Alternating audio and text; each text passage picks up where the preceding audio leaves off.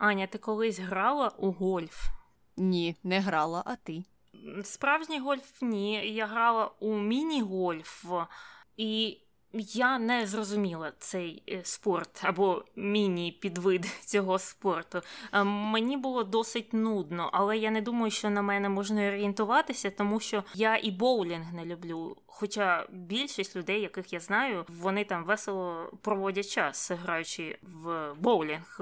Я не розумію цього. І гольф або міні-гольф видався мені дуже схожим на боулінг не в плані гри, а в плані моїх якихось відчуттів.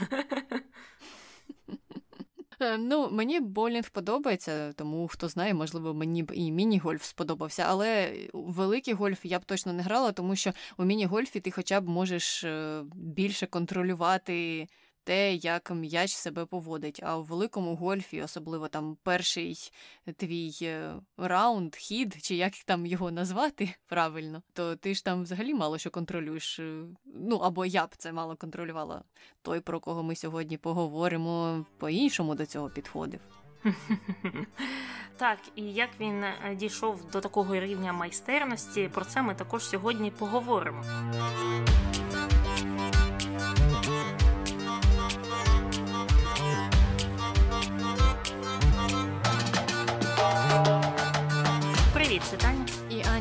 Ефірі подкаст «Не без гріха. Дискусії про відомих людей, їх досягнення та сумнівні вчинки. Сьогодні говоримо про Тайгера Вудса.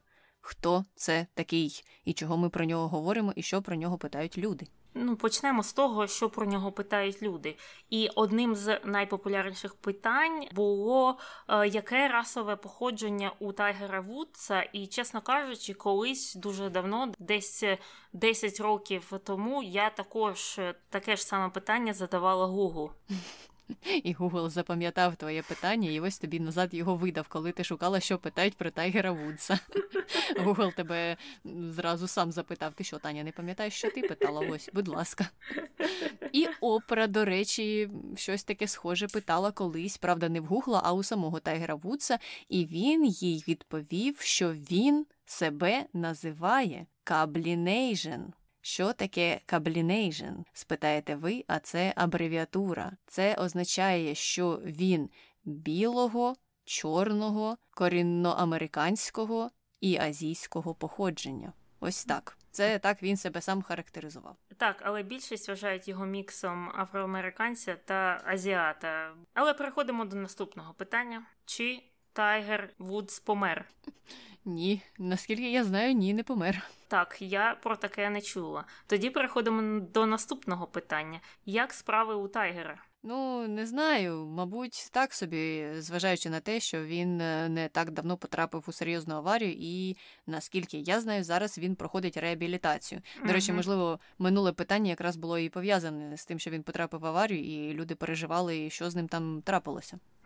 Так, так, мені е, також здалося, що це пов'язано. Ну і третє питання, яке, мабуть, також в цій самій темі, чи буде ще Тайгер Вудс змагатися? О, ну за його словами, так він дуже хоче, щоб це сталося, але не знаю, чи це вдасться, тому що там серйозна реабілітація його чекає. Угу. Ну і закінчили ми з питаннями. Переходимо до самої особистості Тайгера Вудса. Ким він є? А є він одним з найуспішніших гольфістів сучасності. Він виграв US Masters у 1997 році з рекордним рахунком. А йому тоді було ще всього 21 рік, і це зробило його наймолодшим чоловіком і першим афроамериканцем який заслужив е, цей титул. І після цього Вудс е, вигравав і вигравав. Е, виграв ще й 13 чемпіонатів і був визнаний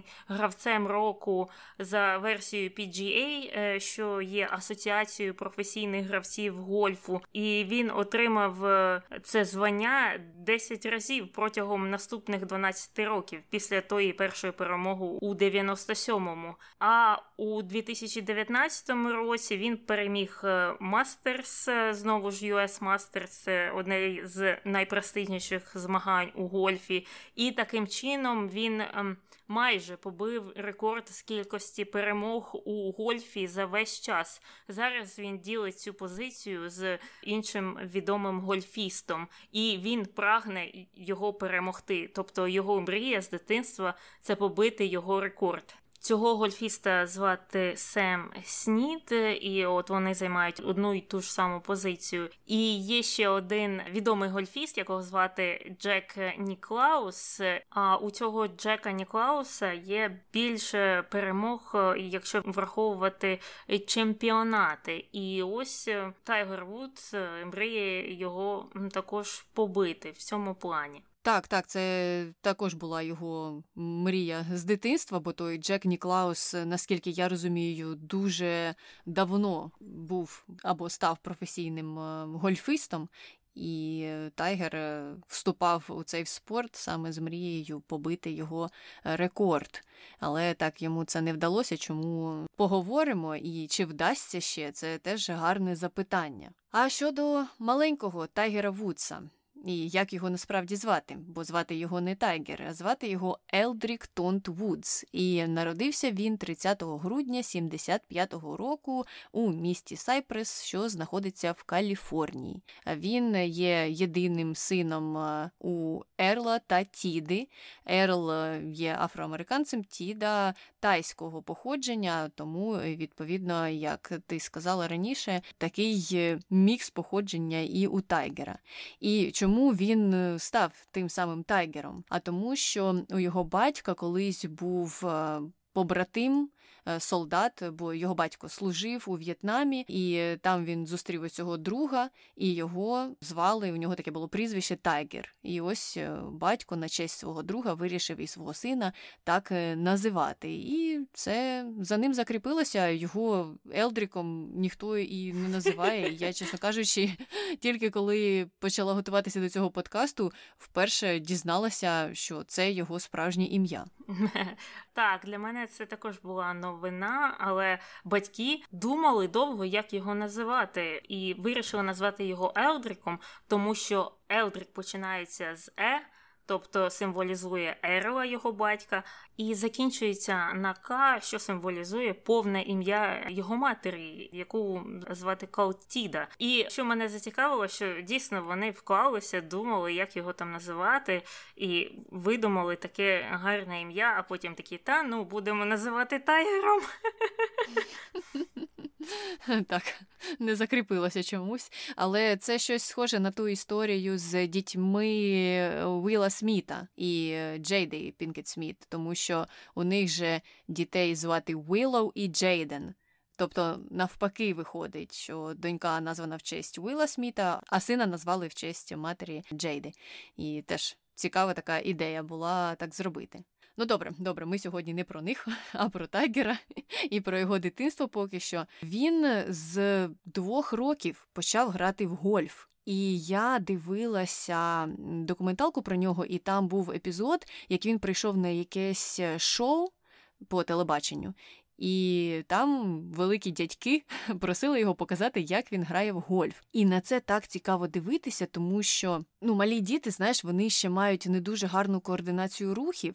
І коли Тайгер виходив е, у студію до глядачів, і він ніс з собою, до речі, ті ключки, він так перекочувався трохи нестабільно, коротше кажучи, йшов. Але коли ведучі попросили його показати, як він ключко відбиває м'яч, то в нього рухи дуже схожі на рухи вже дорослих, е, ледь не професійних гольфістів. Він так став в ту стійку і так професійно це зробив. Що ну диву даєшся, як е, дворічна дитина може так вміло поводитися із спортивним інвентарем. Ну і мабуть, це було тому, що мати казала, що він почав е, тягнутися до батькових ключок ще в 6 місяців. А батько, в свою чергу, розказував, що він садив ем, тайгера у стілець дитячий, такий високий, у гаражі, а сам е, демонстрував йому, як він відбиває ключкою м'яч у сітку. Ну і таким чином тренувався, теж е, грав в гольф, тільки він був аматором. І він казав, що Тайгеру це так подобалося, що він навіть не хотів перериватися на обід чи вечерю, і матері доводилося там саме в гаражі його годувати, тому що Тайгер просто починав плакати, якщо його забирали звідти і не давали подивитися, як же ж батько тренується. Так, е, я також е, бачила цей фільм, і момент, який мені сподобався найбільше, це коли у дуже маленького Тайгера, двохрічного, питали, чи хоче він займатися гольфом, а він мовчав, мовчав, а потім сказав: Я хочу покакати. Так е, причому що його той журналіст так допитував серйозно, uh-huh. і він продовжував продовжував задавати йому запитання, наче перед ним сидить ну як мінімум 15-річний Тайгер. І крім того, питання були такими, ну які не задають двохрічній дитині. Uh-huh. Вже б в якійсь ігровій манері те інтерв'ю проводили, чи що. Зрозуміло, що йому вже стало нудно, і він просто сказав те, що у нього було на думці в той момент. Е, так, дуже дуже смішний момент, звичайно. Ну і щодо батька, то він же ж так надихнувся тим, що Тайгеру сподобався гольф, е, що став його тренувати, і з малого віку він дуже контролював е, те, чим займався Тайгер. Він знав. Він сам казав, що він знав, що у Тайгера є така місія. Хоча спочатку він казав журналістам там і вчителям на той момент, ще коли Тайгер не був відомий, що якби він хотів займатися боулінгом, до речі, Таня. То ми б з матір'ю були не проти. Звичайно, він би займався тим, чим він хотів би займатися, але у мене чомусь таке враження не склалося з того, що я бачила і читала про Тайгера і про його стосунки з батьком. Так, і багато друзів його батька це підтвердили, що він таке говорив на пресу. А насправді, а насправді. Все, що він хотів від сина, це щоб він пішов у великий гольф і не відволікався на будь-що інше. І також забігаючи трохи наперед, коли Тайгер Вудс трохи підріс і брав участь там у юніорських змаганнях, батько продовжував з ним подорожувати.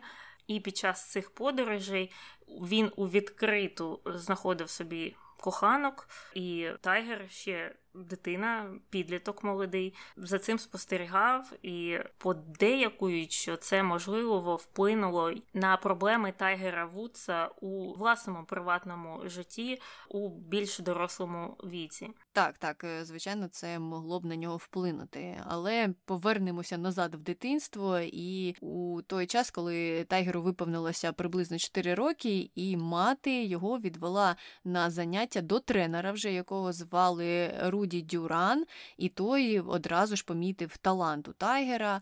А коли йому випинулося 5 років, то тренер вже казав, що Тагер може грати на рівні 17-18-річних дітей. І навіть деякі спортивні журналісти казали, що коли їх е, запрошували на ранні ігри за участі Тайгера, то вони ну так відкидали цю ідею і казали: ну чого я буду йти дивитися, як грає якась там дитина. Я краще піду подивлюся на професіоналів. А їм казали, та ні, ти побачиш, що це щось неймовірне.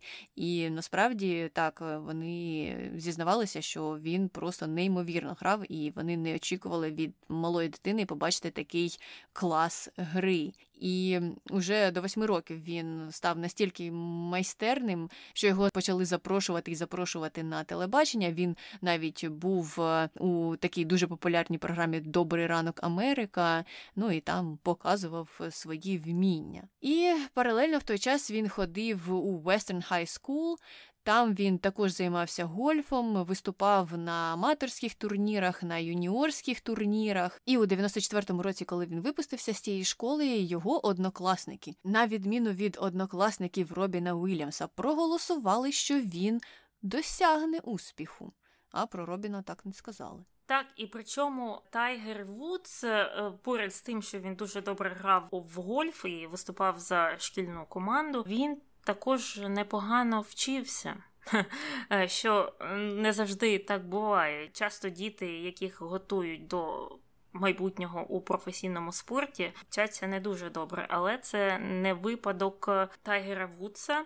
І, можливо, саме тому він отримав стипендію у Стенфордський університет. Стипендія була спортивна. Він грав за команду з гольфу цього університету і паралельно вчився на факультеті економіки, але вирішив не закінчити цей факультет. Два роки там провчився і вирішив піти у професійний спорт у 96-му році. І вже наступного року, після того як він увійшов в професійний спорт, він одразу переміг US Masters з рекордними балами. Це те, що ми вже згадували, і йому було всього 21 рік, і це було щось небачене. І особливістю також було те, що Тагер Вудс чорний, принаймні Більшість людей вважають його за чорного спортсмена. І ще буквально до 90-х років деякі гольф-клуби не пускали на свою територію чорних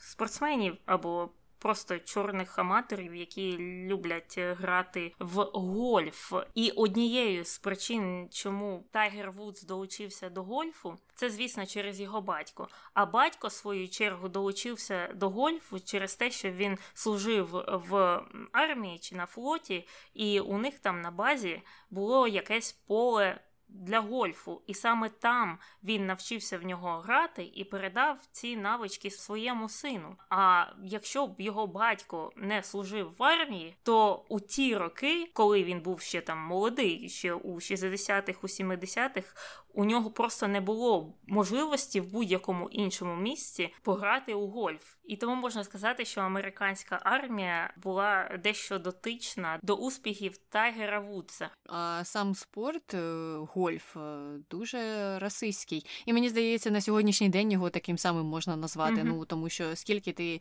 знаєш е, спортсменів відомих, крім Тайгера Вудса, які є не білими. Mm-hmm. І навіть та його перемога не змінила політику деяких клубів ще залишалися ті клуби, які не допускали темношкірих гравців на свою територію, вже коли Тайгер отримав е, почесний, один з найпочесніших титулів у гольфі US Masters. І це ну просто якась ганьба, мені здається, для такого спорту. Але але історія ж е, ще полягала в тому, що його батько так саме завдяки цій армії, саме завдяки тому, що він зацікавився грою в гольф, вважав, що Тайгер зможе стати месією. Він так і казав в багатьох інтерв'ю, що Тайгер, як Ісус або як Будда, призваний зробити щось е, високе, досягти якоїсь високої мети, і він нібито має примирити людей різного походження і стати таким ключем до того, щоб вони не знаю, жили в злагоді. Ну там були якісь просто пафосні речі, які він uh-huh. говорив, і так він вбачав у своєму синові е, такого особливого чоловіка. А себе він вбачав його наставником. Він казав, що Бог мене призвав е, навчити Тайгера бути ось таким месією. Ось так скромно про себе розповідав Ерл Вудс. Так, е, це досить дивно е, читати і слухати, але в той же час е, це не перший раз, коли ми чуємо, що батьки дітей, якщо у них одна дитина, саме таке кажуть про них. Але повертаємося до перемог Тайгера Вудса. Після US Masters він переміг ще багато чемпіонатів, наприклад, відкритий чемпіонат Британії і відкритий чемпіонат США, а також ряд інших професійних змагань. І тоді його почали спонсорувати багато з компаній, і найвідомішою, мабуть, з них є компанія Nike, яка підписала з ним контракт на 100 мільйонів е, доларів. І він е, також рекламував будь-що.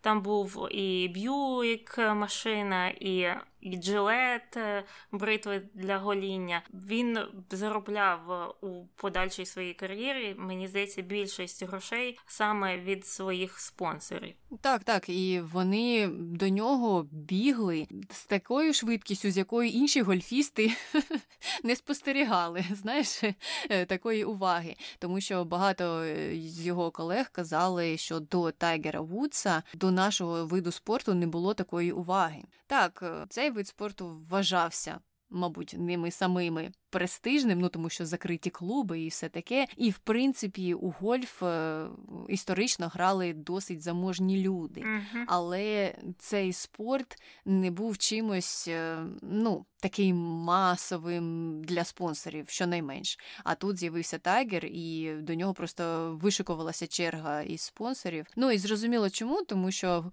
його виступи були великим інфоприводом, і навіть Nike це розуміла, і її представники казали, що ми усвідомлювали, що підписуємо контракт з темношкірим гравцем, і їх перша реклама була досить гострою, гостросоціальною, тому що вони якраз і казали про те, що ось дивіться, я такий серйозний гравець, я чемпіон, а мене. Ще нещодавно не допускали на багато полів в багаточисельні клуби. І що ми з цим будемо робити? І публіка була шокована тим, що публіці вказали на її ж расизм. Так, е, просто знаєш, якщо подумати, е, для того, щоб грати в футбол, тобі потрібен тільки м'яч, будь-який або будь-що. Знаєш, як у якихось там бідних країнах вони просто намотують щось на щось, е, створюють з цього м'яч і грають у футбол. І таке саме можна сказати про баскетбол. Там можна якесь саморобне це кільце зробити, десь м'яч дістати один на весь район і грати собі у той баскетбол. І ну. Таке можна сказати про, мабуть, більшість видів спорту, але це не гольф, або там лакрос, або поло. Там потрібна величезна територія, яка доглянута певним чином, так і куди пускають, якщо ти заплатиш е, певні гроші, і зазвичай вони досить е, великі. І звісно, звісно, через це в гольф традиційно завжди грали багатії, які мали доступ е, до тих клубів. І гольф, мені здається, ну тому і асоціюється з білими республіканцями. Так, так. Я, до речі, знаєш, трохи думала, що спочатку ти можеш мене спитати про відомих гольфістів, яких я знаю, і все, що мені прийшло в голову, ми вдома влаштували brainstorm, і все, що нам прийшло в голову, це президенти Білл Клінтон, Джордж Буш, Дональд Трамп. Це всі гольфісти, яких я знаю.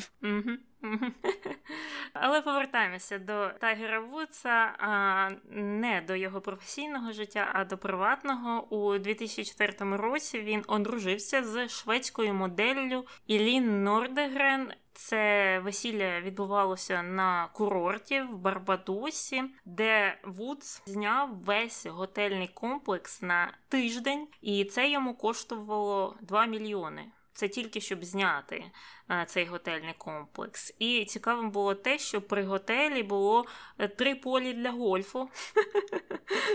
І я подумала, чи дійсно він під час свого там весілля або медового місяця також грав у гольф. Я впевнена, що грав, е, ну тому що є ж багато свідчень про те, як він сильно і багато тренувався, і навіть що ледь не на наступний день після таких великих перемог, у тому ж US Masters, він йшов на поле і продовжував тренуватися. Тому мене б не здивувало те, що. У нього ж був цілий тиждень на тому Барбадосі. Що йому там робити протягом тижня? Ну, тренуватися, грати в гольф. Так. Ну і пізніше у них народилася дочка, і ще трохи згодом син. А у 2006 році Тайгер Вудс втратив е, свого батька через рак, і буквально одразу після цього він виступав на British Open, це відкритий чемпіонат у Британії, і виграв там. І після цього ще й виграв чемпіонат PGA того ж року. І багатьох людей це вразило через те, що він був такий близький зі своїм батьком. І звісно, смерть його батька дуже вразила Тайгера, але тим не менше він був дуже зібраним і сконцентрованим, і це не завадило йому продовжувати вигравати. Так і до речі, це одна із заслуг батька. Він був суворим, і мати, до речі, теж обидвоє батьків були досить суворими у підготовці Тайгера до професійного гольфу. І батько сам казав, що він е, застосовував щодо Тайгера різні тактики. Коли вони тренувалися, він постійно його відволікав, він міг щось там кричати, шуміти, наступати десь там, де не треба наступати. І навіть е, друзі батькові, які були з ними присутні під час багатьох тренувань, казали йому: Ну що ти робиш? На що ти заважаєш Тайгеру? Хай і тренується. А батько казав, що ні, це така методика. Він повинен бути готовим до того, що його постійно щось відволікатиме під час турнірів і він повинен від цього відключатися. І ще кажуть, що він е, навчив його такий е, чи то гіпнотичній, чи то напівгіпнотичній практиці, якої його навчили в армії. І Тайгер, нібито під час турнірів, входив у цей стан якоїсь внутрішньої ізоляції, чи що, і не реагував взагалі на те, що відбувається навколо. Ну і таким чином він міг е, відсторонитися від усіх цих подій. Але після перемоги першої, після смерті батька, він дуже сильно плакав. Це показували по телевізору, і ну видно було, що він тримався, тримався протягом всієї гри, а в кінці, звичайно ж, дуже сильно розклеївся. Е, так, але в подальшому він продовжував вигравати майже е, все, що можна виграти, і е, навіть отримав восьму нагороду Арнольда Палмера. А Арнольд Палмер також був відомим гольфістом, який виступав до Тайгера Вудса. І нагороду на честь Арнольда Палмера якраз дають гольфістам, які заробили більш за все за сезон. Що ну не знаю, видалося мені досить дивною нагородою. Знаєш, одне діло там хто скільки чемпіонатів виграв, а інше там скільки ти там балів набрав, можливо, на яку ти там дистанцію закинув того м'яча. А тут нагорода за те, скільки грошей ти заробив. І того року Тайгер Вуд заробив 37 мільйонів, і це тільки від спонсорів. Тобто, справжня його там зарплатня була набагато більша. А оцих от нагород імені Арнольда Палмера він за всю свою кар'єру отримав 10. Тобто, щонайменше 10 років він був найбільш оплачуваним гольфістом у світі. Угу. Ну і для тих, е, хто зовсім не цікавиться гольфом і не знає, що це таке, це має дати такий е, хороший натяк про те, що це за вид спорту, як він відірваний від реальності, і який він білий і не знаю, вищокласовий, чи як його описати іще. Ну тому що де ще дають е, такі нагороди за те, хто скільки заробив. Ну реально, ти правильно сказала, якось воно не вписується в сам спорт. До чого тут ця нагорода? А взагалі я читала, що в середньому у ті успішні роки він заробляв по 80 мільйонів на рік. Половина була майже половина від спонсорів, а інша половина це, мабуть, якісь призові. Так, а наступного року, це 2008-го, він переміг знову ж черговий US Open.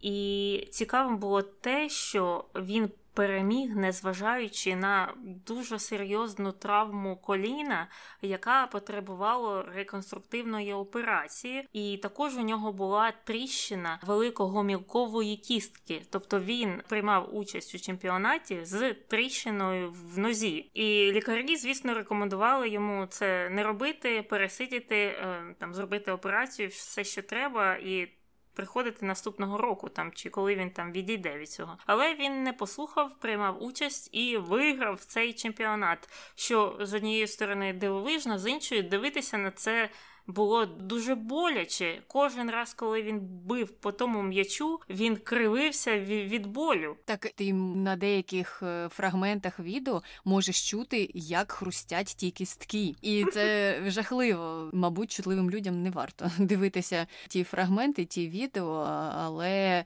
звичайно всі були горді за Тайгера, а конкуренти просто не знали, що їм казати. У них не було слів, бо вони не очікували такого виступу. Ну а після цього турніру Тайгер е, погодився на операцію в кінці кінців і деякий час проходив реабілітацію. Потім повернувся на поле, мав е, непогані успіхи, щось вигравав, щось вже ні. І програв він тоді чемпіонат в Туксоні, а також е, вилетів із змагань US Open. Е, ну тобто, зрозуміло, він, мабуть, не допройшов реабілітацію. Я можу собі уявити, що він сказав: Добре, я вже готовий, і нічого страшного, я ж минулого року все виграв з травмою, ось і цього виграю. Але не так сталося, як гадалося. Хоча він у загальному рейтингу гольфістів продовжував лідирувати, ну, звичайно ж, зважаючи на ті його минулі досягнення.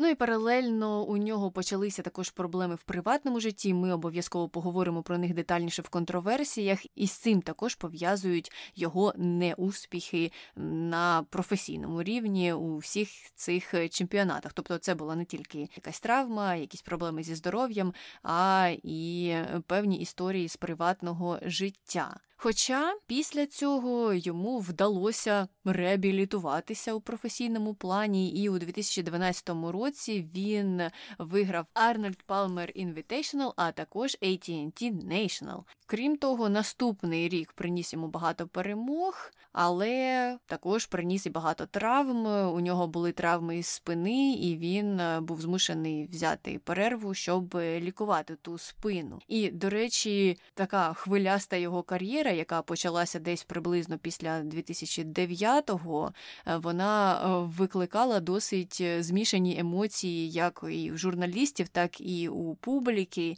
тому що з одного боку коли він постійно вигравав, то всі чекали, що ось ось зараз щось станеться. Він зараз програє, ну точно його кар'єра піде вниз. Ну і потім так сталося. І всі такі, о, ми ж вам казали ще 15 років назад, що це колись станеться. Бачите, треба було наслухати. А потім він повертався і робив те, що від нього вже ніхто не чекав. І тоді публіка починала ну просто з якоюсь іще шаленішою силою його підтримувати. Тобто, фактично, ті, хто нещодавно топили за те, що та він ніколи не повернеться, потім розверталися на 180 і казали: Ого, дивіться на нього, який він сильний спортсмен. І в цьому полягає дивний якийсь феномен е, Тайгера Вудса, що люди до нього ставилися і негативно, і позитивно впродовж ну, такого короткотривалого періоду часу. І я не знаю, з чим це можна пов'язати, чому публіка саме так реагувала на якісь підйоми і спади в його кар'єрі. Не знаю, кажуть, що американці люблять е, такі галасливі повернення, коли у людини щось там трапилося, і він там став програвати, наприклад, а потім в один момент як вийшов, як зіграв, е, як всіх побив, і, начебто, люди за це вболівають, вболівають за таких людей, які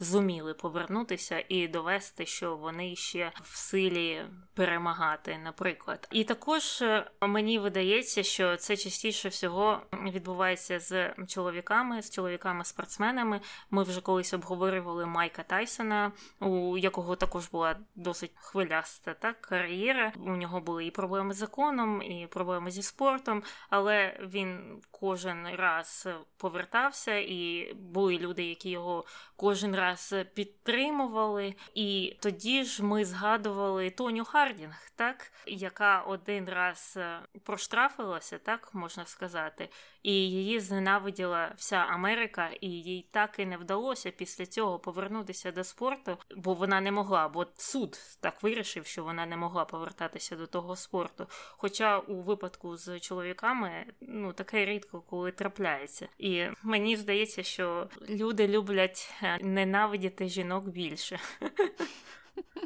Ех. Не смішно. Добре, повертаємося до Тайгера і до 2018 року, коли знову пішов підйом в його кар'єрі. Він зміг перемогти на декількох змаганнях. Знову потрапив до рейтингу 50 найкращих спортсменів у гольфі. А у 2019-му отримав президентську медаль свободи від відомого гольфіста Дональда Трампа. І той зазначив, що незважаючи на проблеми в житті Тайгера, той продовжував перемагати, продовжував повертатися, і саме це нібито зробило його ось таким особливим. Ну і тут ми ставимо крапку або три крапки в його кар'єрі, і поговоримо про інші його інтереси. Як і багато спортсменів, Тайгер має свою організацію благодійну, це TGR Foundation, і вона була організована ще в 96-му році. Мені здається, спільно з батьком вони її починали. Uh-huh. І ця благодійна організація займається різними освітніми спортивними програмами е, для молоді, і це молодь з неблагополучних районів. І гроші на фінансування цієї організації йдуть від е, декількох е, чемпіонатів з гольфу, які організовує Tiger Woods. Ну і наскільки я пам'ятаю, я не знаю, можливо, зараз ця організація розширила свою роботу і там сфери, які вона покриває. Але коли вона починалася, то вона починалася саме як організація, яка навчала дітей з бідних сімей або дітей з неблагополучних районів е, грі в гольф. І я, коли про це почула, мені трохи стало так: ну, смішно, не смішно, тому що не знаю, чи гольф це перше, що їм потрібно. З іншого боку, звичайно, це можна назвати якимось видом соціалізації і налагодження зв'язків, і це позитивно. Але може якісь інші освітні програми були б кращими, не знаю. У них зараз е, є якісь освітні програми, вони е, точно видають е, певним студентам, певним людям, учням стипендії на навчання в коледжі, і результати діяльності цієї організації є цьому напрямку досить успішними, тому що більше ніж 97% людей, які пройшли через цю програму, закінчують коледж що є просто неперевершеним результатом, якщо порівнювати. Цю благодійну організацію з іншими, які займаються тими ж самими проблемами, тобто вони щось знають, що вони роблять, і є в цьому досить успішними. О, ну це добре. Звичайно, добре, що вони розширили свою роботу. А то так тільки в гольф вчити грати це таке не всім підійде, не всі ж Тайгери Вудси. Крім того, Тайгер Вудс започаткував Tiger Woods Design таку компанію, яка мала б займатися дизайном гольф-полів, але це все відбувалося якраз під час кризи 2008 року. У них планувалися поля і в Дубаї, і в Мексиці, і ще десь не пам'ятаю в третьому місці, але нічого з цих планів не було реалізовано, наскільки я знаю, тому що зупинилося фінансування. Ну і плюс проблеми у приватному житті Тайгера теж на це вплинули. Так, і Тайгер Вудс е, проявив себе також як письменник. Він написав декілька книжок, наприклад, Як я граю в гольф, потім Masters 1997, Моя історія. І в 2019-му він оголосив, що напише мемуар під назвою Бек. Я так розумію, це про його повернення до великого спорту гольфу. Я не знаю, я не читала жодної з цих книжок, мабуть, тому що я не цікавлюся гольфом. Я просто уявляю, як би мені було нудно читати книгу, яка називається Як я граю в гольф. Ну і врешті-решт, у 2015 році Тайгер Вудс також відкрив ресторан у місті Джупітер. Що у Флориді, і ресторан називається The Woods Jupiter. І там, наскільки я зрозуміла, подають американську кухню, але сам ресторан відноситься до більш вищого класу, і там офіціанки ходять у формі Nike, точно в кросівках Nike і в футболках Nike. І я так розумію, що спонсорство зі сторони Nike перейшло і на ресторан Тайгера Вудса. Ну, добре мати таких інвесторів. е, можна не переживати на початку, щонайменш. І щодо книги, про яку ти згадала, про те, як він грає в гольф, я подумала: ну тобі буде не цікаво, а може якомусь його супернику буде цікаво почитати, що там за секрети. Може він щось розкаже, тому що Тайгер Вудс славився саме тим, що він пригнічував усіх своїх суперників. Було навіть е, дослідження про те, як інші гравці в гольф е, проявляють себе.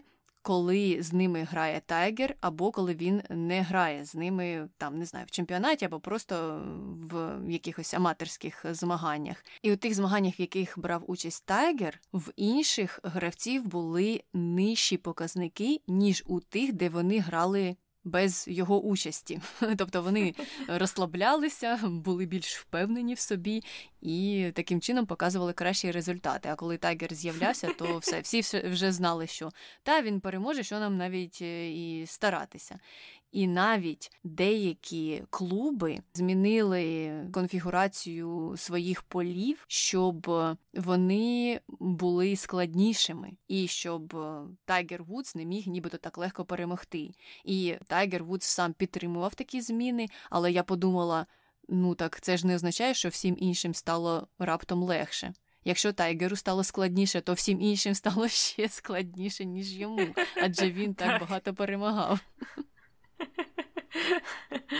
Аня, це все його червона футболка. Ти знаєш, вона гарантує всі його перемоги. І е, щодо полів е, з гольфу, їх, звісно, дуже багато по території США, але мене шокував трохи один гольф-клуб, на території якого проходять е, змагання US Open. Він знаходиться на острові, тобто гольф-поля займають весь острів, і якщо ти дуже сильно виб'єш цей м'яч, воно просто впаде в океан.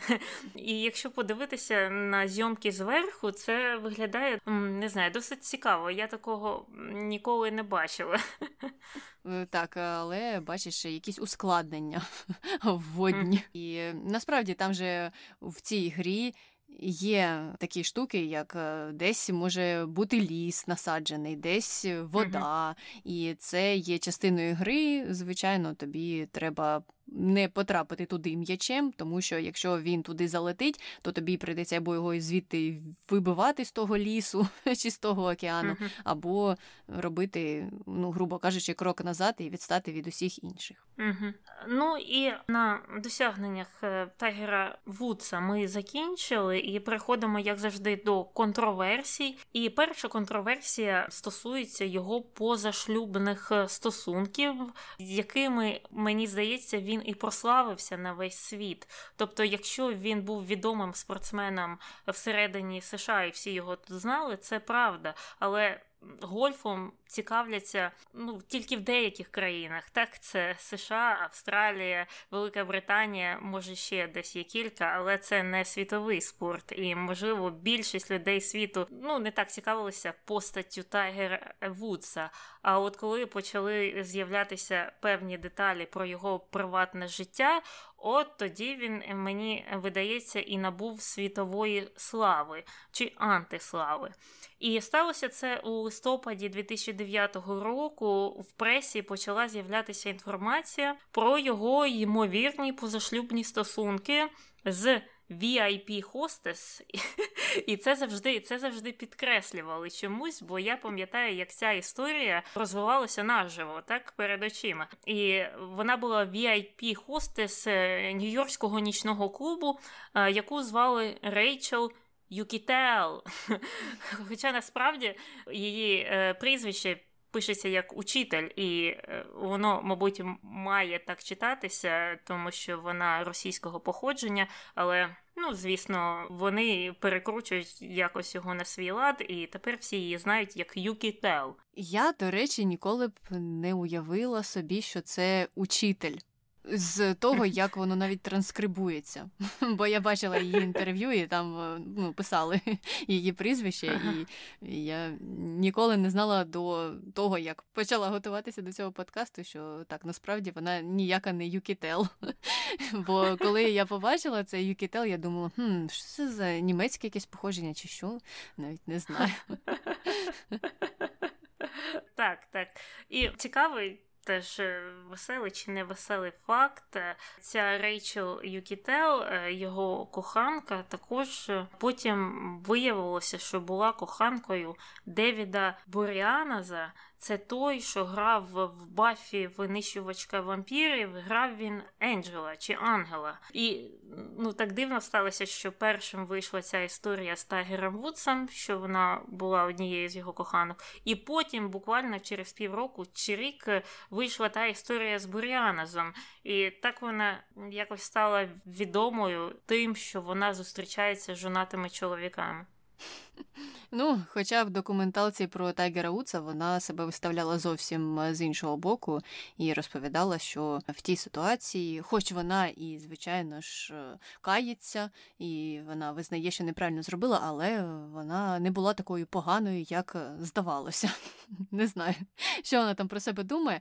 А до речі, віп-хостес, як вона пояснює сама, чому вона така важлива персона, тому що вона працювала в якомусь крутому клубі, який приймав багатьох зірок. І вона казала, що я влаштовувала вечірки для всіх, кого ви можете уявити, і для співаків, і для спортсменів, і для бізнесменів. І я така е, крута особа. Віп-хостес, е, як то кажуть. Так, і е, ця Рейчел Юкітел чи Учітель, вона була не єдиною коханкою Тайгера Вудса, як виявилося, тому що протягом наступного місяця більше ніж дюжина жінок визнали, що у них були стосунки з Тайгером. Мені здається, всього було їх 14, і це тільки ті, що виступили так зі своїми заявами. Паралельно він ще звертався до ескорт сервісів, до їх послуг, і там не знаю, з ними мав якісь стосунки, і в цілому невідомо скільки у нього було тих е, дівчат, але цікавим було те, що. Це проходило паралельно з тим, що його жінка, наприклад, була вагітна в той час, а він е, зраджував з багатьма, просто з багатьма жінками. І цікавим також є те, що у Девіда Буріаназа точно така ж історія, що він зраджував з тією Юкітел чи учителем в той час, коли жінка його була вагітна другою дитиною. Не знаю, не знаю, що їх штовхає на ці дії, але якщо ми вже кажемо про те, що було цікаво, то ще цікаво було те, е, що більшість із тих жінок, які виступили з заявами про стосунки з Тайгером, так само, як і ця Рейчел, розповідали, що у нас були такі особливі стосунки, і я ж була його єдиною, і він це мені казав що там ми з тобою маємо майбутнє. І вони на повному серйозі, коли вже викривалися більші і більші історії, все одно продовжували це розповідати і казали, що вони кохають Тайгера, і вони, незважаючи на те, що так сталося, продовжують мати ці почуття до нього. І мені це так незрозуміло, ну тому що коли ти дивишся інтерв'ю з Тайгером Вудсом, або, ну не знаю, якісь його виступи по телебаченню, то він не здається тобі суперхаризматичним. І мені не зрозуміло, що вони всі в ньому бачили настільки, щоб коли вони вже дізналися про те, що вони були там надцятими жінками в його житті, паралельно з іншими, продовжувати його так боготворити. А мені видалося цікавим те, що ці всі жінки не були на одну ніч. Він продовжував підтримувати з ними стосунки, там переписуватися, відправляти смски, запрошувати кудись там відпочивати в різні місця, коли його там жінка не дивиться в ту сторону. Тобто, це не те, що він просто любив міняти жінок щодня і просто так ходив там до ескорт сервісу чи куди ще. Він дійсно зав'язував якогось типу стосунки з ними, які були довготривалими. І у нього паралельно було там, не знаю, 10 досить довготривалих стосунків з різними жінками, включаючи його жінку. Жах. Але Це все почалося не у 2008 чи 2009, це почалося ще раніше, а може і ще й раніше, просто ми не знаємо про це. Перші свідчення про те, що він зраджував своїй дружині, з'явилися у 2007 році, коли його спіймали на сексі з офіціанткою у Флориді. І це все було так задокументовано, і задокументовано було газетою The National Enquirer. О, з усіх газет саме ця газета займалася такими розслідуваннями. Але вони були такими хитрунами і вирішили не оприлюднювати цю новину, тому що ця газета входила в конгломерат, який володів багатьма іншими видами ЗМІ, і серед них був журнал Men's Fitness. Так от. Керівники цього конгломерату підписали з Тайгером угоду про те, що добре, ми цю історію залишимо, ми про неї не розповімо. А ти, будь ласка, знімися на обкладинці нашого журналу. І цікавіше за все, що він погодився. Я так розумію, це було безкоштовно для журналу Men's Fitness, і вони, мабуть, зберегли дуже багато грошей на цьому. Так, так. Ну а чому б він не погодився? Він же міг собі забезпечити продовження свого цього пригодницького життя. Я не знаю, що його там приваблювало у цих зрадах дружині. Ну але він явно явно хотів, щоб це продовжувалося. А от коли його вже спіймали з тією Рейчел, і це теж знову таки був National Enquirer. Вони не полишили ту справу, вони вирішили, ну добре, з нас обкладинок досить, ми собі заробимо більше на цій історії. І вони цю історію оприлюднили. В результаті цього Тайгер вирішив виступити з промовою, оголосив, що у нього залежність від сексу і записався в реабілітаційний центр, і там е, його лікували. Після того, як його виписали, він організував прес-конференцію і сказав там таке: Я думав, що мені все зійде з рук. Я думав, що все своє життя я наполегливо працював і заслужив насолоджуватися усіма спокусами, які мене оточують. Я відчував, що маю право на це. Завдяки грошам і славі мені не довелося їхати далеко, щоб їх знайти. Я був неправий, я був дурний. Ну і попросив пробачення у своєї мами, і у своєї дружини, сказав, що він їх підвів, і, звичайно, дружина його. Його не пробачила, подала на розлучення, і тоді ще цікавою особливістю тієї справи було те, що багато газет почало писати про те, що о, Подивіться на цю дружину, дочекалася свого зіркового часу і заробила на цьому розлученні 200 мільйонів доларів. Чи скільки там вона заробила? Ну, це було щось десь е, приблизно стільки. Мені було так дивно це чути і так дивно це читати, що замість того, щоб критикувати Тайгера. Заради справедливості варто зазначити, що він отримав свою порцію критики, але все одно було дивно, що причепилися ще й до його дружини. А що було їй робити? Не знаю, не розлучатися з ним, не ділити майно згідно з законодавством того місця, де вони проживали. Не знаю, що від неї хотіли, але чомусь її виставили в такому світлі. Хоча, крім того, що вони ділили гроші, однією з умов розлучення було те, що Тайгер обіцяв не знайомити їх дітей із своїми дівчатами, а тільки знайомити їх у випадку, якщо ті стосунки дуже вже серйозні, і він одружиться з однією з тих дівчат. Ну я так розумію, потім це якось ладналося і змінилося, тому що я бачила фотографії е, Тайгера, його теперішньої дівчини, його бувшої жінки, його дітей. Вони були всі разом. Так що все ж таки вони познайомлені, хоча Тайгер не одружений на ній. І щодо реакції преси на його жінку, оця от критика, що вона там на цьому заробляє гроші, чого вона від нього пішла. Ну просто жінка Бореанеза не пішла від нього. Може, просто вони хотіли, щоб та на неї і рівнялася. Може, не знаю, але мені здається, кожен вирішує, що йому краще. І так, ти маєш рацію, це все змінилося з часом. Тайгер Вудс сам казав, що вони з е, екс-дружиною довго працювали над тим, щоб досягти примирення, і зараз вони найкращі друзі, за його словами, і спілкуються дуже часто, і можуть ділитися якимись секретами навіть. Ну тобто е, досить гарні в них стосунки в кінці кінців. Ну і добре, що вони це все пропрацювали. А його спонсори теж вирішили тоді його покинути. Ось так, е, така слава має наслідки, і усі ці джилети, б'юйки, AT&T відмовилися з ним співпрацювати, а Nike ну як можна було зрозуміти вже раніше з історії про ресторан, не відмовилися, залишилися з ним.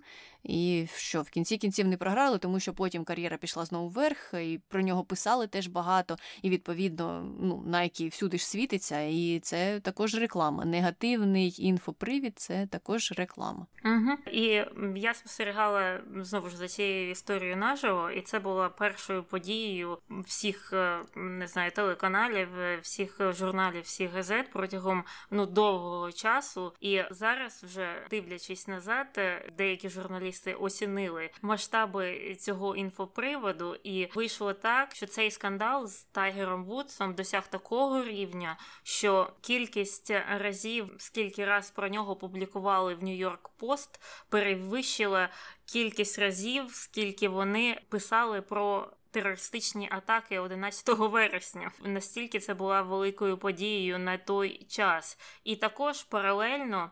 Вудс був найпопулярнішим пошуком у Google, а пошук Tiger Woods машина дружина набрав 28,7 мільйонів переглядів. А коли от Вудс виступив з цією заявою про те, що він вибачається перед всіма, він там сказав слово трансгресія. І після цього слово трансгресія та визначення слова трансгресія також були одним із найпопулярніших е, пошуків в Гуглі у Сполучених Штатах. А, а виконавча директорка Яху на той час Керол Бартс заявила, що оцей от скандал, ця мильна опера, була навіть кращою для трафіку Яху, ніж смерть Майкла Джексона. Боже, ці CEO оцих компаній, вони такі цинічні, такі цинічні. Що краще: смерть Майкла Джексона, теракт чи розлучення Тайгера Вудса? Жах, жах. Але саме так і було. Особливо тоді ж телебачення ще грало дуже велику роль, мало якусь вагу. І я пам'ятаю, кожен день, кожен день на телебаченні з'являлася чергова з його коханок. Їх же було дуже багато. Вони всі були. Дуже схожі між собою, що мене вже тоді зацікавило, тому що вони всі були схожі на його жінку, так і навіть е, коли там давали коментарі люди з тих ескорт-агенцій, до яких звертався Тайгер Вудс, вони казали, що його типаж це такі молоді блондинки як його жінка. І всі вони дійсно були молодими білявками. Так, ну, дивна, дивна історія. Ну, але хто ж нам це пояснить? Тайгер сказав, що трансгресія можете пошукати в Гуглі. Що це таке? Ось вам домашнє завдання підвищити ще й пошуки в Гугла е, з цього слова. Ну і, звичайно, звичайно, залежність від сексу. Добре, з цим розібралися. Йдемо далі до другої контроверсії, яка стосується його автомобільних пригод. Їх було багато. Наприклад, у 2009 році Тайгер Вудс на своєму позашляховику в'їхав в дерево і у гідрант, який стояв біля його будинку. І там були теж різні версії, як це сталося, бо не зрозуміло, тому що така тиха місцина, і там е, швидкісний ліміт, буквально не знаю, 15 кілометрів на годину. А тут тайгер врізається з усієї сили. Казали, що нібито це якраз сталося після сварки з дружиною, коли вона дізналася про те, що у тайгера є стосунки з іншими жінками або іншою жінкою, і вона там бігла за ним з тією ключкою для гольфу, хотіла його побити. і Він від неї тікав встав і в'їхав у дерево і гідрант. І жінка в кінці кінців.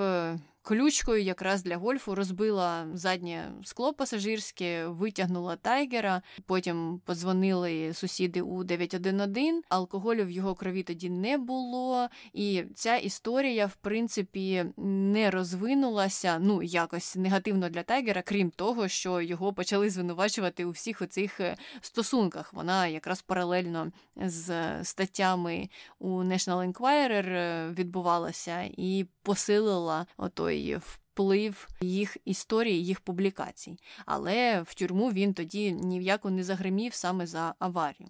Потім була ще одна історія вже в 2017 році. Тоді поліція знайшла Тайгера Вудса в машині сплячого, а машина була припаркована на узбіччі шосе. І навіть є відео з камер поліцейських про те, як його затримували. Машина була заведена, блимали фари, чи то аварійка, чи що була вімкнена. І його тоді заарештували через підозру водіння у нетверезому стані. Поліцейські тоді його просили зачитати алфавіт, але не співати його. Ну тому що є відома пісня ABC, і так дуже легко наспівуючи, навіть якщо там хтось може бути у нетверезому стані, згадати алфавіт. А поліцейський його просить е, розказати йому алфавіт, не співати. І потім питає Тайгера: Ти зрозумів, що я тобі сказав? А той йому відповідає: Так не співати гімн навпаки, чи щось таке. Коротше кажучи, він взагалі не міг зрозуміти, що йому каже поліцейський. Його відвезли у відділок. Там же він також пройшов тест на алкоголь в крові. Експертиза виявила, що алкоголю в крові не було, але нібито він вживав препарати. І Тайгер сам сказав, що так, це така була реакція на виписані мені пігулки. І знову ж таки, вибачте мене всі, я ж не знав, мені ж це виписали, і я ж їх приймав і не міг подумати, що таке станеться. Потім записався в реабілітаційний центр. Там йому допомагали побороти залежність від знеболюючих, е, тому що саме ці пігулки нібито й призвели до такого інциденту. І ці пігулки чому були йому прописані? Тому що він тоді якраз е, лікувався від травм спини. Так, і в кінці кінців він там отримав штраф, але не за водіння, це не тверезе. А коли ти там приймаєш пігулки, е, навіть якщо вони тобі прописані, і ти водиш машину після після прийняття тих пігулок, це також є незаконним, але йому вдалося якось оминути цього штрафу. Натомість е, він там пройшов якісь курси умілого вождіння чи щось таке, і йому видали якийсь звичайний штраф, е, тобто йому вдалося оминути якогось більш суворішого покарання за це. Угу, угу. Ну так, могли б і забрати водійські права, могли б угу. щось е, серйозніше йому там вписати, але ні. Ну і звичайно спекулювали, що це відбулося, тому що він відома особа, і тому так поблажливо до нього поставилися. І, до речі, такі ж самі спекуляції були і вже нещодавно, у 2021 році, коли Тайгер Вудс потрапив в чергову аварію. Це було в Лос-Анджелесі, і його авто навіть декілька разів перевернулося, його витягували за допомогою спеціальних інструментів, які розрізають авто. І Тайгер е, Вудс е, внаслідок цієї аварії зламав ноги і проходив курс реабілітації. І зараз він його теж продовжує, але вже не так інтенсивно. Мені здається, що зараз він його проходить вже вдома, а не в реабілітаційному центрі. І тоді були підозри на те, що він також вживав якісь пігулки, тому що нібито на місці цієї автопригоди знайшли упаковку від пігулок. Пігулок там не було. І тому шериф сказав, що раз їх не було, то немає у нас до нього ніяких претензій. Його навіть тоді за небезпечне водіння не звинуватили, тому він не знаю, відбувся просто переляком і цими травмами, але щодо законності чи незаконності його дій питань не було у поліцейських, і це також викликало ну досить бурхливу негативну реакцію публіки. Угу. І це була не остання контроверсія, є ще й третя, і досить неочікувана, тому що Тайгера Вудса разом з його дівчиною звинуватили у ненавмисному вбивстві. Його дівчина є менеджером того його ресторану The Woods Jupiter. І у 2018 році також в цьому ресторані працював е, бармен. Він там залишився після закінчення своєї зміни, випивав його співробітники йому наливали щось. Потім він поїхав додому і потрапив в ДТП і розбився насмерть. Так от е, їх звинувачували за те, що, начебто, співробітники цього ресторану знали і бачили, що він вже на підпитку, що він дуже п'яний, але продовжували наливати. Плюс вони повинні були б знати, що у цього хлопця були проблеми з алкоголізмом, і е, таким чином частково так е, вина за його смерть лежить на них. І ця історія нічим не закінчилася, тому що у 2019 році ці звинувачення були зняті із Тайгера Вудса, і з його дівчини-менеджера цього ресторану. Я знаю, що тут е, таких подій дуже бояться власники ресторану, менеджери ресторану, тому що навіть якщо не звинувачення прилетить, е, бо це такий був серйозний приклад, і дійсно досить нетипово, що тебе звинуватять е, у смерті людини, яка сама напилася і потрапила в ДТП, нібито це її ж вина, і вона за це відповідальна. Але що можуть зробити, так це накласти штраф на ресторан, забрати ліцензію на алкоголь, на продаж алкоголю, або навіть закрити ресторан на деякий час, е, поки будуть з'ясовуватися усі обставини. І тому в ресторанах е, місцевих е, є важливе правило про те, що людям не можна наливати без кінця. Ну, не знаю, як його усі поважають чи не поважають те правило, але в більшості закладів, які цінують свою репутацію, прийде момент, коли людині, яка п'є і п'є і п'є, скажуть, все, тобі досить, ми тобі більше не наливаємо. До побачення, викликай собі таксі, навіть прослідкують за тим, щоб гість викликав собі таксі, не сідав у свою машину і не їхав. І так вони піклуються про свою репутацію і про те, щоб їх е, не закрили або не прийшли якісь поліцейські і не почали розслідувати, що там трапилось якесь ДТП за участі цієї особи, яка напилася. Ну і випадки, коли арештують бармена або офіціантку, які продовжували наливати, а потім з цим гостем щось сталося, дійсно є.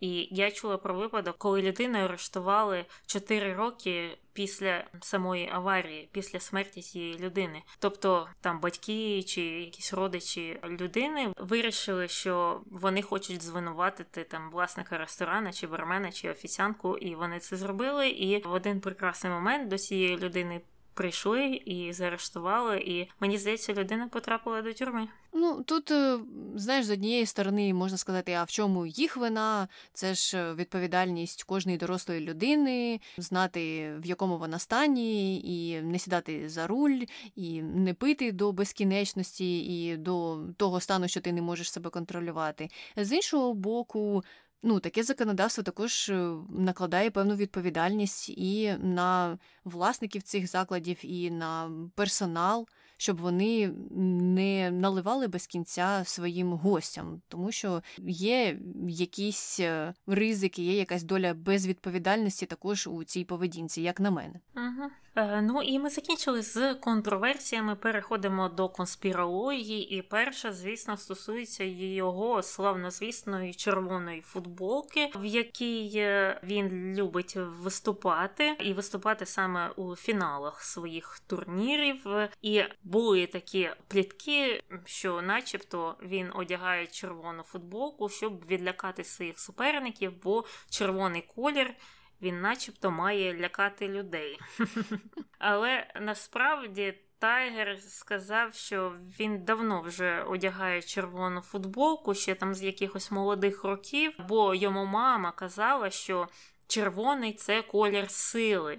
І він, начебто, в це повірив, і з тих пір носить е, цей колір в кінці своїх чемпіонатів. І також червоний був е, кольором Стенфорду.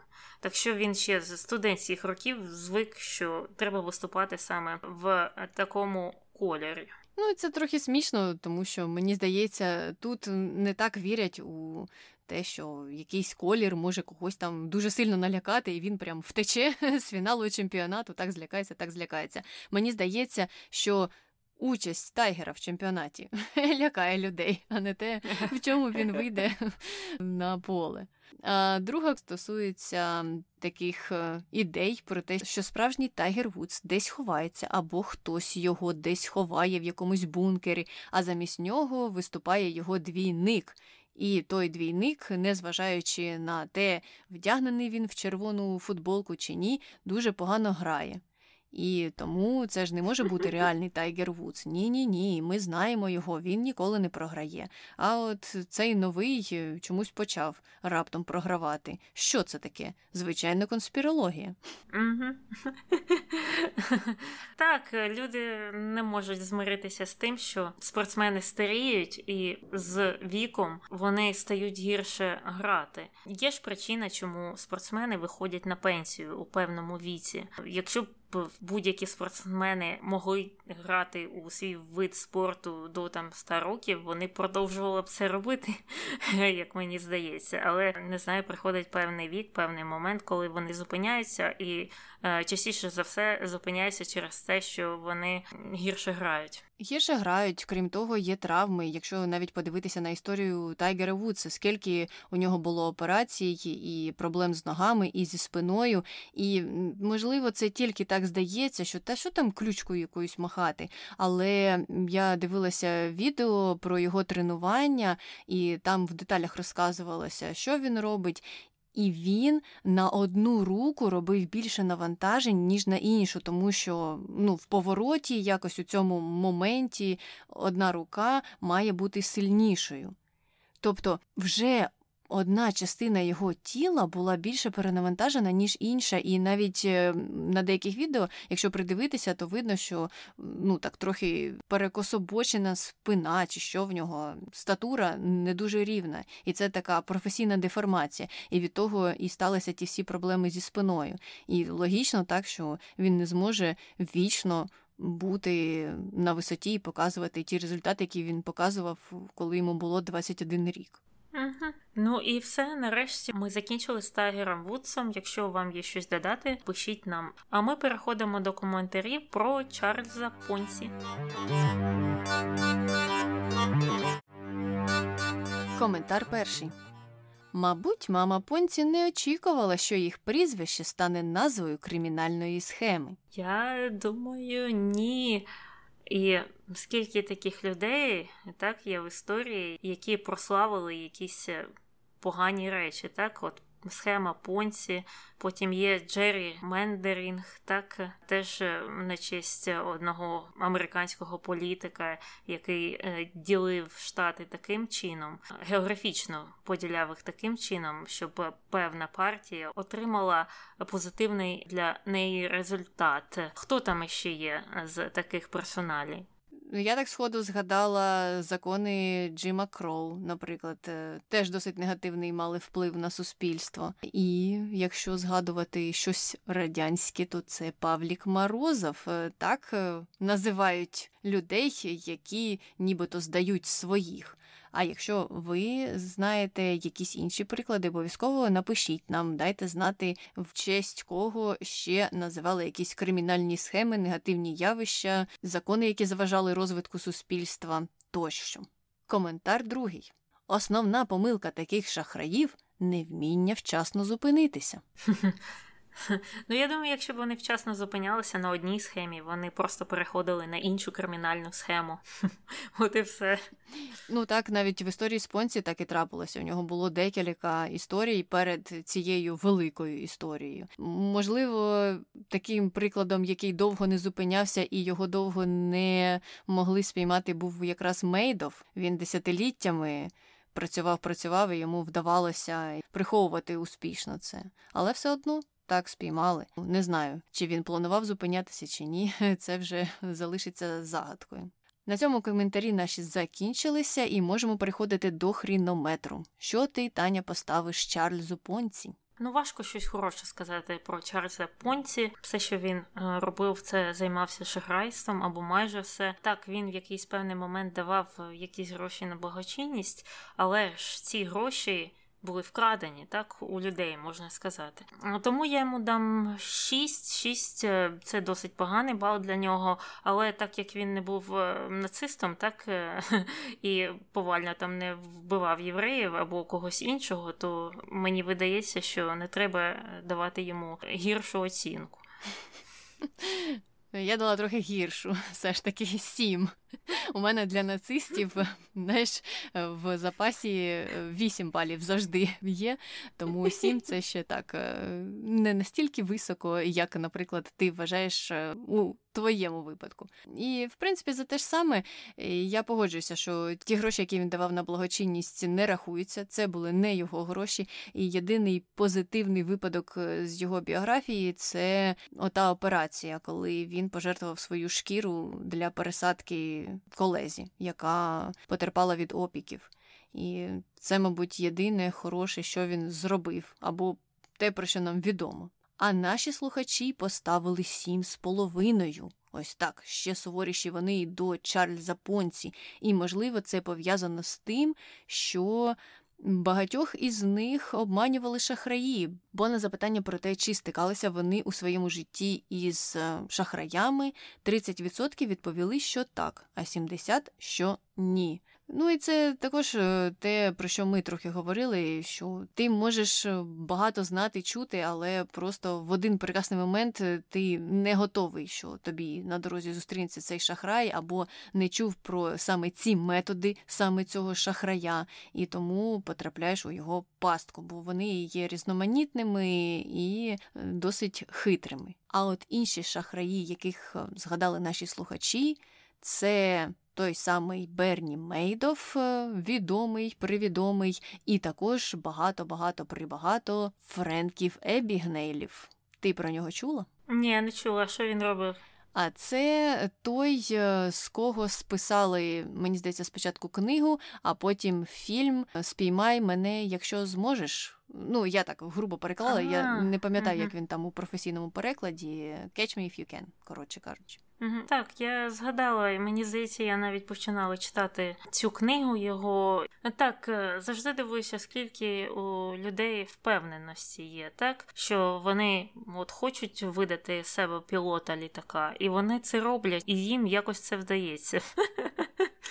Ну так, мабуть, е, для великого ризику потрібна велика сміливість. Не знаю, як це ще описати. Але це все, всі коментарі і всі результати опитування на сьогодні. Якщо вам є що сказати про Тайгера Вудса, обов'язково пишіть нам також беріть участь в опитуваннях про нього, які скоро вийдуть у нас е, на інстаграмі. Можете там також залишити свої коментарі. Також коментарі можна залишати під нашими випусками на Ютубі. А якщо ви хочете про нас щось хороше сказати, то ви можете або залишити відгук на Apple подкастах, або розказати про нас своїм друзям, знайомим, родичам, тим, хто слухає, не слухає подкасти. Розкажіть їм заодно, що таке подкасти, чому вони такі класні і чому їх треба слухати. І саме наш подкаст, чому треба слухати. Ми впевнені, що ви знайдете дуже гарні слова. Ну а на цьому все з вами була Таня і Аня. Почуємося. Бувай. Повне ім'я його матері. Е, яка... Що сіде, що сіде, Все доїхала, наче. І при чому Тайлер. Тайлер, господі. Що таке? Що в мене з цим реченням? Все, я договорила. Мене навіть тоді е, зацікавило, тому що, що вони. Що воно їде? Що ти їдеш? Навіщо ти їдеш? Угу. Наче доїхала. Ні, ще не доїхала. Ще вирішіть. Ну, наче вже все. Угу.